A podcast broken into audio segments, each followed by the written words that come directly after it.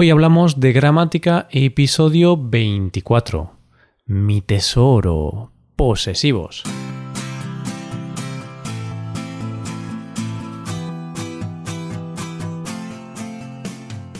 Bienvenido a Hoy Hablamos de Gramática, el podcast para aprender gramática del español cada semana. Ya lo sabes, publicamos nuestro podcast cada miércoles.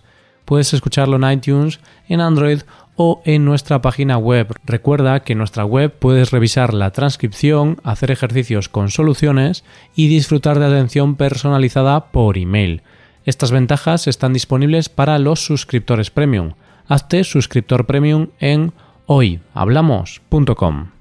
Hola, hola, buenos días, ya estamos a miércoles. Es momento de gramática del español. ¿Preparado? ¿Listo? Espero que sí, porque hoy vamos a ver los posesivos. Sí, parece algo básico, de hecho es un tema un poco básico, pero ya sabes que estos primeros meses del podcast estamos asentando las bases de la gramática Hoy hablaremos de los adjetivos y de los pronombres posesivos y también comentaremos algunos detalles sobre su uso. Hoy hablamos de los posesivos.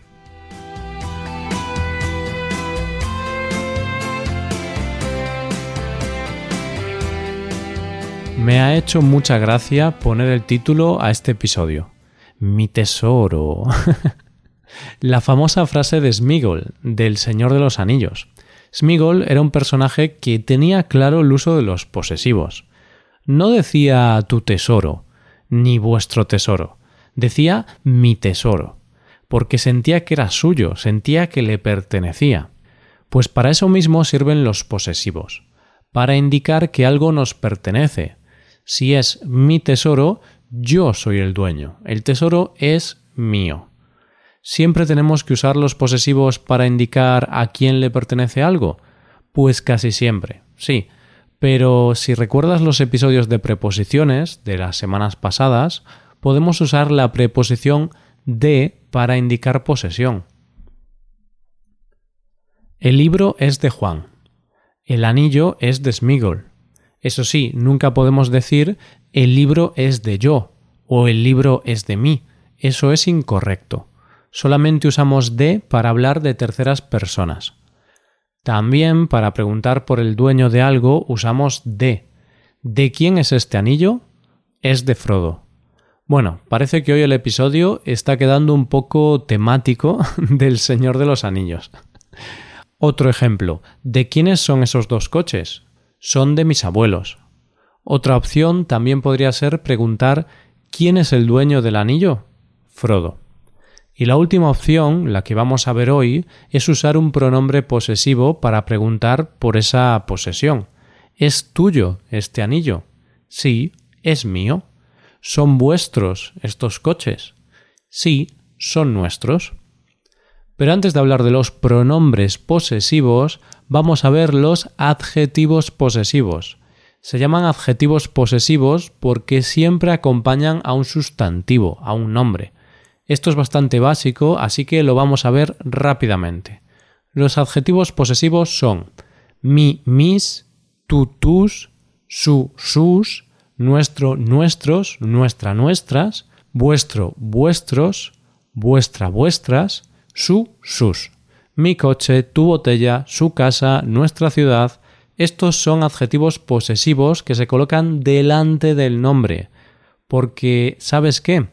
también tenemos adjetivos posesivos que se colocan después del nombre, después del sustantivo. Son menos comunes, pero a veces los utilizamos. Son los siguientes. Mío míos, mía mías. Tuyo tuyos, tuya tuyas. Suyo suyos, suya suyas. Nuestro nuestros, nuestra nuestras. Vuestro vuestros, vuestra vuestras. Suyo suyos, suya, suyas. Habitualmente usamos este tipo de adjetivos posesivos para hablar de alguien o de algo que forma parte de un grupo. Por ejemplo, un amigo mío conoce a Michael Jordan. ¿Quién era esa señora del supermercado? Una tía nuestra. Su uso es para expresar énfasis, para referirse a algo de forma más expresiva. Por ejemplo, Una madre, si está enfadada o decepcionada con su hijo, podrá decir algo como Este hijo mío es un vago, no hace nada. Podría decir mi hijo es un vago, no hace nada. Pero usando el posesivo después del nombre le da más énfasis, más sentimiento. Bien, una vez hemos visto los adjetivos posesivos, es hora de ver los pronombres. Los pronombres posesivos los usamos para referirnos a algo que posee alguien, pero sin mencionar ese algo.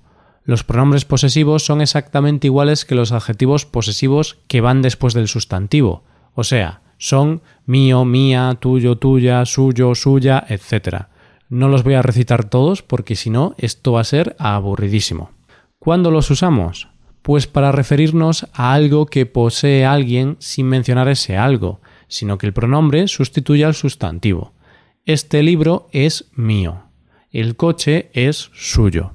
Además, también usamos los pronombres posesivos acompañados del artículo determinante o del artículo neutro.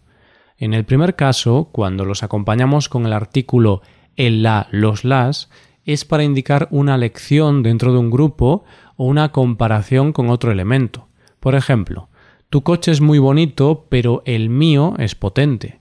Mi tarta la quiero de chocolate y la suya de fresa. Cuando usamos el artículo neutro lo con un pronombre posesivo, estamos hablando de una idea, de un concepto, de algo que está relacionado con esa posesión.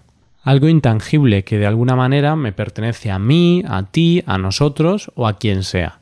Por ejemplo, tenemos que hablar de lo nuestro. Esto es algo que puede decirle alguien a su novio o novia. Significa que tienen que hablar de su relación. Lo mío es el deporte. Esto significa que mi pasión, lo que se me da bien o mi mejor habilidad es el deporte. Un error común cuando se usan los posesivos es el siguiente. Ponte detrás mía. Tu hermano está cerca mía. ¿Son correctas estas frases? Piénsalo un rato. Ahora te pongo otros ejemplos. Él está al lado mía. El coche giró alrededor mía. ¿Son correctas? Bien, las primeras frases no son correctas. No podemos decir está cerca mía. Tenemos que decir está cerca de mí. Tampoco podemos decir está detrás mía. Tenemos que decir está detrás de mí. ¿Y el segundo grupo de frases es correcto o no? Pues sí, es correcto podemos decir al lado mía o alrededor mía. ¿Por qué? Porque en este caso lado y alrededor son sustantivos. Por tanto, mía es un adjetivo posesivo y está bien empleado. Sin embargo, en el primer caso, cerca y detrás son adverbios, por lo que no pueden ser modificados por un adjetivo posesivo. Por eso tenemos que decir detrás de mí o cerca de mí. Eso sí, tampoco te preocupes mucho por no cometer este error, porque es un error que muchos nativos cometen sin darse cuenta, así que tampoco es tan importante.